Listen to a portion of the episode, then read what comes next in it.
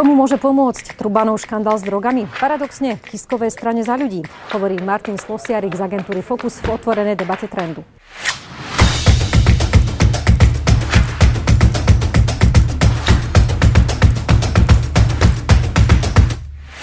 Dobrý deň, pán Slosiarik, vítajte u nás. Ďakujem, dobrý deň. Vy ste aktuálne vydali augustový prieskum politických preferencií. Vedeli by ste možno do dvoch viet zhrnúť, čo to vypovedá o stave slovenskej politickej scény dnes? E, možno čakáte nejakú bombastickú odpoveď. A, Áno, a, niečo našľahané, niečo zaujímavé. Jasné. No ja, ja ako o, možno sucho štatisticky poviem, že zasa až také rozdiely, povedzme, o tomu, oproti tomu poslednému prieskumu tam nevidieť, ale na druhej strane, samozrejme, o, máme tu obdobie, kedy PS a spolu zažíva nejaký taký prvý, nazvem, nazvem to, um, prvú takú krízovejšiu situáciu, ktorú musia riešiť. Len chcem povedať, že tento prieskum nezachytil tie udalosti, e, ktoré sa týkali povedzme videa, kde Michal Truban už vysvetľuje veci. Zachytil vlastne len to prvé video, kde e, hovoril teda niečo o nejakom jointe. Čiže tento prieskum ešte nehovorí a nevypovedá o tom, aký efekt môžu mať tieto veci, všetky veci na preferencie uh, tej, tejto, no, tejto strany. To je zaujímavé, pretože ja som si pozerala, že ste to robili v prvom augustovom týždni, ano, od 1. do 8. Do 7. Uh-huh. A do 7. A to, to video Michala Trubana, kde teda hovorí pred študentami o svojich drogových zážitkoch, sa objavilo práve v tomto týždni. Takže ano. už to malo zachytiť. A teraz, ak tak negatívnym spôsobom predpokladáme nejako tie preferencie PS, ja som, to sa nestalo? Ja som skôr myslel to video, kde potom hovorí to o seba LSD kritické. a to seba kritické a, ano, a vlastne, to, to kde, vieme. Ho, kde ho začali... Ktoré by na... mohlo byť korekčné, ale... Áno, a kde ho začali opozič, uh, opozičníci v mysle, v zmysle konkurenti politicky vlastne napadať z toho, že nehovorí pravdu a, a prirovnávať ho k Prochádzkovi a podobne. Čiže toto tie výsledky ešte nezaznamenali. Uh, uh, Áno, to, to je to, že tu bol pokles povedzme z 15, 7 na 14% v prípade uh, PS plus spolu. Ale je otázne, je to pokles na hranice štatistickej chyby. To znamená, zo štatistického hľadiska by sme mohli povedať, že sa nič neudialo. Ale na druhej strane, dobre, ak hľadáme teda nejaké vysvetlenia, tak tie vysvetlenia sú podľa môjho názoru dve spomínané video, môže to byť presne dôsledkom toho, že časť toho elektorátu tú informáciu vyhodnotila tak, že aha, pozor, nie, nie je všetko tak, ako, ako sa zdá a musíme byť opatrnejší. Ale je tu možný podľa mňa aj druhý efekt, a ten efekt súvisí s tým, že v tom júnovom prieskume sa výrazne v podstate ešte PS spolu e, viezlo na, tých, na výsledku eurovolie. V podstate bol to jeden z prvých prieskumov po, po eurovoľbách. A rovnako to bolo aj pri prezidentských voľbách, že uh, tý, ten víťaz v tomto prípade v podstate Zuzana Čaputová, v tomto prípade PS plus spolu, vždy po, v tých prvých meraniach po víťazných voľbách získajú vyššie preferencie. Mm, ešte sa Nejaký taký vlne. vrchol, taký pík, presne vezie sa na... A potom to mierne, mierne, hej. Čiže vidíme, vidíme rovnaké správanie sa mm. elektorátu aj v tomto prípade. Čiže ja dnes neviem vyhodnotiť, že čo je efekt vlastne toho poklesu. Ale z toho, čo hovoríte, sa dá usudzovať, že ešte to môže padnúť nižšie vzhľadom na to, že až po tom vašom meraní prišli tie veľmi negatívne reakcie zo strany e, pochopiteľne Smeru, ale aj niektorých konkurenčných opozičných strán. Ale na druhej strane prišlo aj veľmi sebakritické video Michala Trubana, kde si nasypal popol na hlavu, uznal chybu, čo nie je celkom obvyklé mm. medzi slovenskými politikmi. Že ako sa tieto dve skutočnosti podľa vás môžu vyvážiť a odraziť v konečnom dôsledku ešte na ďalšom meraní no, ich preferencií? To je ťažké povedať, ako naozaj, ako sa zachová ten elektorát. Predpokladám, že väčšina elektorátu sa zachová tak, že bude naďalej dôverovať uh, Trubanovi. To znamená, že tie preferencie teraz nepadnú o tretinu alebo o polovicu. Ale treba si uvedomiť, že aj ten rast, ten, ten, ten posledný rast tých preferencií bol daný predovšetkým príchodom, povedzme, bývalých voličov Olano, SAS, to znamená voličov, ktorí, alebo vo, strán, ktorých lídry sa dnes kriticky stavajú samozrejme k eh, Michalovi Trubanovi a ktorí ho aj kritizovali vlastne za to video. Čiže z tohto, z tohto pohľadu je naozaj otázne, že či tam môžeme vidieť aj ten, tak povediať, povediať ten opačný tok tých voličov, čiže z PS naspäť povedzme k tým bývalým materským stranám alebo povedzme k nerozhodnutým. A mohli by sme uvažovať aj tým smerom, že ako vyzerá skladba voličov PS spolu. Nie sú to predovšetkým mladí ľudia, pre ktorých marihuana nie je takým strašiakom ako pre generáciu ich rodičov? A tým pádom by mohli byť benevolentnejší e, k tejto Trubanovej mladosti. Toto je podľa mňa troška zjednodušovanie akože veci, že, že keď to... Ja, ja viem, že tu pri, primárne hovoríme o marihuane, alebo teraz povedzme o LSD, ale nejakou skúsenosťou uh, s drogami. Ide o to, že či tá téma bude takýmto spôsobom komunikovaná, alebo to bude komunikované tak, ako sa snažia uh, politickí konkurenti, že vlastne klamal, že nehovoril pravdu a že vlastne sa snažia navlieknúť, navliecť vlastne takú tú procházkovskú uh, Presne, urobiť z neho nového procházku. Áno, mm-hmm. urobiť, hej, čo, čo samozrejme potom ho ako keby spochybňovalo z hľadiska nejakých jeho morálnych kvalít, uh, transparentnosti, čistosti, prav, pravdobravnosti a, a, a podobne.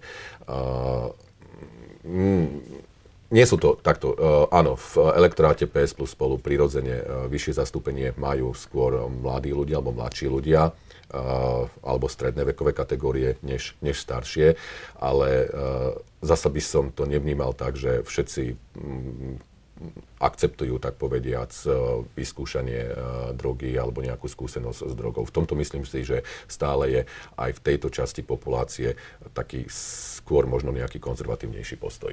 Pozrieme sa teraz na novú stranu Andreja Kisku za ľudí. Jej výsledok 5% je sklamaním alebo naopak úspechom?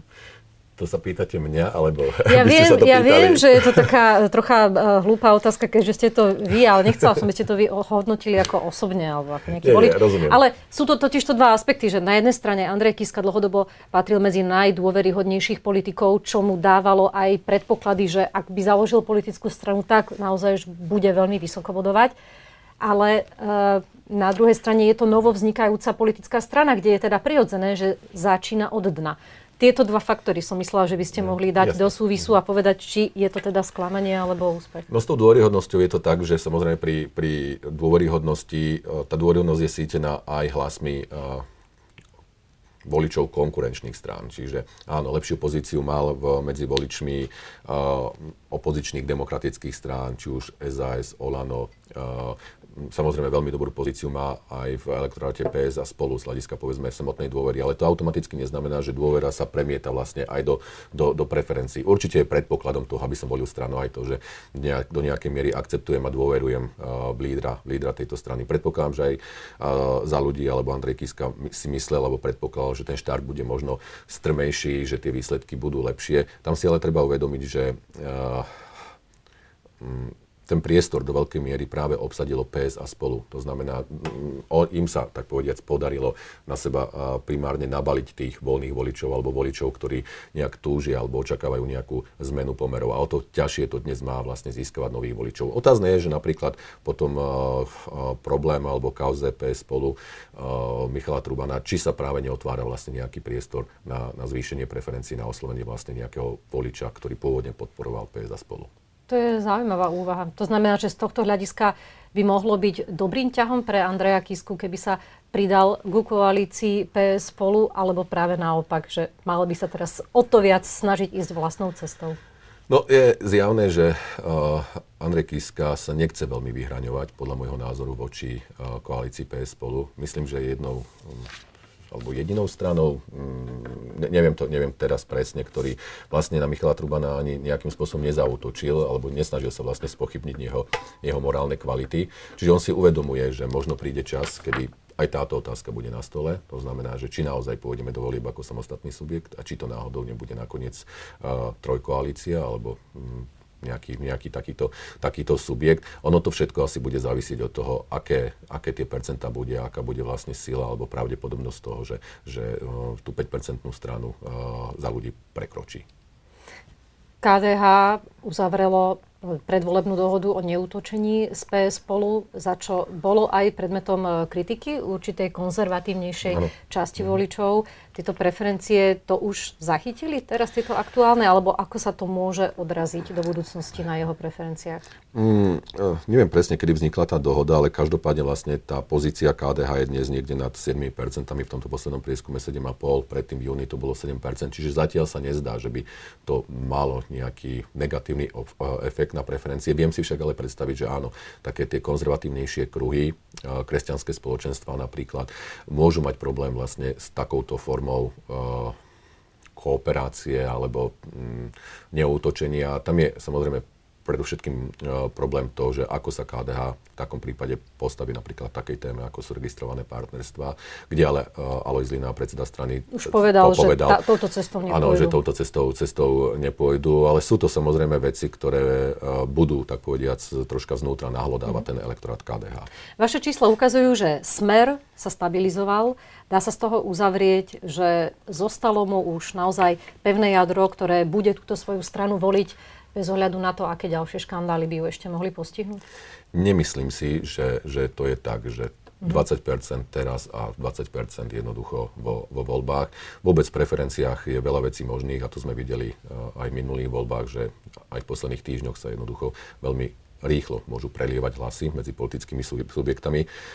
Ja si myslím, že s vládnymi stranami jednoducho budú tí uh, voliči účtovať naozaj až, až vo voľbách. Tým chcem povedať, že naozaj si nemôžu byť istí tou svojou pozíciou. Okrem toho nesmieme uh, zabudnúť na to, že v smere je taká celkom zaujímavá situácia aj okolo volebného lídra, aj okolo predsedu, že aká vlastne bude pozícia Petra Pellegriniho ako dnes de facto najdôveryhodnejšieho a najpopulárnejšieho politika na Slovensku, mm-hmm. tesne mm, s prezidentkou Zuzanou Čaputovou.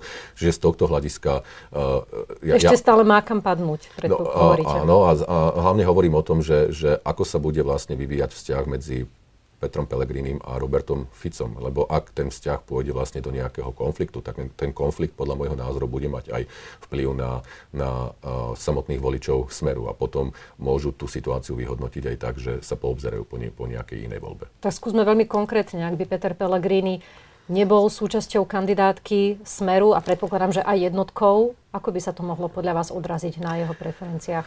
Uh, tam nejde o to, že, uh, tak, že by vôbec nekandidoval. Áno, že by odišiel zo strany. Mm. Uh, ja si myslím, že v takom prípade ono takto, závisí to od toho, že či by Peter Pellegrini odišiel z politiky ako takej, alebo by sa objavil na kandidátky nejakej inej politickej strany. To je veľmi dôležité. To znamená, že či by sa objavil vlastne uh, u nejakého nového politického... U Petra Druckera napríklad? napríklad Tomáša Druckera? Uh, Tomáša. U, tam, uh, u Tomáša Druckera. Uh, v prípade, že by naozaj vznikol takýto tandem, nazveme, nazvime to, tak uh, pre čas voličov Smeru by bol určite zaujímavým a v takom prípade si viem uh, asi naisto predstaviť, že tie preferencie Smeru by, by, by išli, išli dole. V prípade, že by odišiel odišiel politiky. Tam podľa mňa to nie je celkom jednoznačné, lebo uh, ten, ten volič by sa vlastne, tak povediať, nemal veľmi poobzerať kde. Otázne je ešte, a to sme vlastne zatiaľ nerozobrali, je Štefan Harabín a jeho prípadný vstup vlastne do, do stranickej politiky a vznik nejakého nového politického subjektu, ktorý by bol práve možno atraktívny aj pre časť voličov Smeru, ale hlavne predpokladám pre voličov SNS. A čo v prípade, alebo vedeli by sme namodelovať situáciu, že by nekandidoval Robert Fico?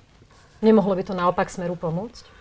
Hmm, to je naozaj uh, ťažká otázka. Neviem, či, či by to mohlo pomôcť. Špekulujem, čisto špekulujem. Mm-hmm. Ako uh, Pet, uh, Peter Pellegrini by sa stal v podstate buď predsedom, alebo bol by, bol by teda nejaký lídrom kandidátky, to už je jedno, či predsedom, alebo lídrom kandidátky a Robert Fico by nekandidoval. Máte, máte áno, na mysli vlastne áno, túto, túto možnosť. Každopádne Peter, Peter Pellegrini má dnes v elektoráte Smeru takú pozíciu, uh, tak z hľadiska dôvery, že uh, smer by sa pravdepodobne nemusel báť poklesu preferencií v takomto, v takomto prípade.